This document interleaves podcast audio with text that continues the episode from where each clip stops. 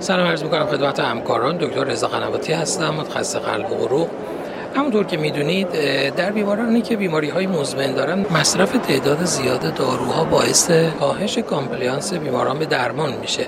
مطالعات متعددی نشون دهنده این موضوع بودن و در سالهای اخیر برای بیماری های مزمن هم ترکیبات polypill یا اصطلاحا single pill combination های متعددی طراحی شده.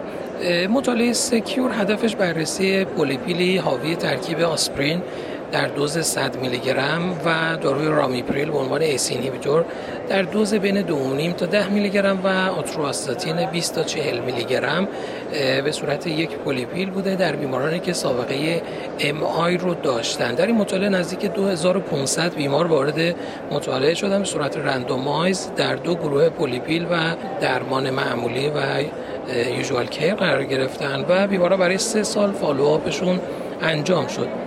primary end point مطالعه مجموعه cardiovascular death non-fatal MI stroke non-fatal stroke و urgent revascularization بود که در follow-up سه ساله مطالعه نشون داده شد که در گروهی که polypill استفاده کرده بودن این عدد 9.5 درصد بوده در حالی که در گروه usual care 12.7 درصد بوده که نشون دهنده کاهش 24 درصدی در hazard ratio بوده که از نظر non-inferiority non-inferior بوده و از نظر superiority هم ارجحیت خودش رو نشون داده. بنابراین به نظر می‌رسه که مصرف این داروها در دوز مناسب برای بیمارانی که post MI هستند باعث هم بهبود compliance بیمار میشه هم بر روی endpoint های مهمی مثل cardiovascular death، MI، stroke و revascularization هم تاثیر مثبت می‌ذاره.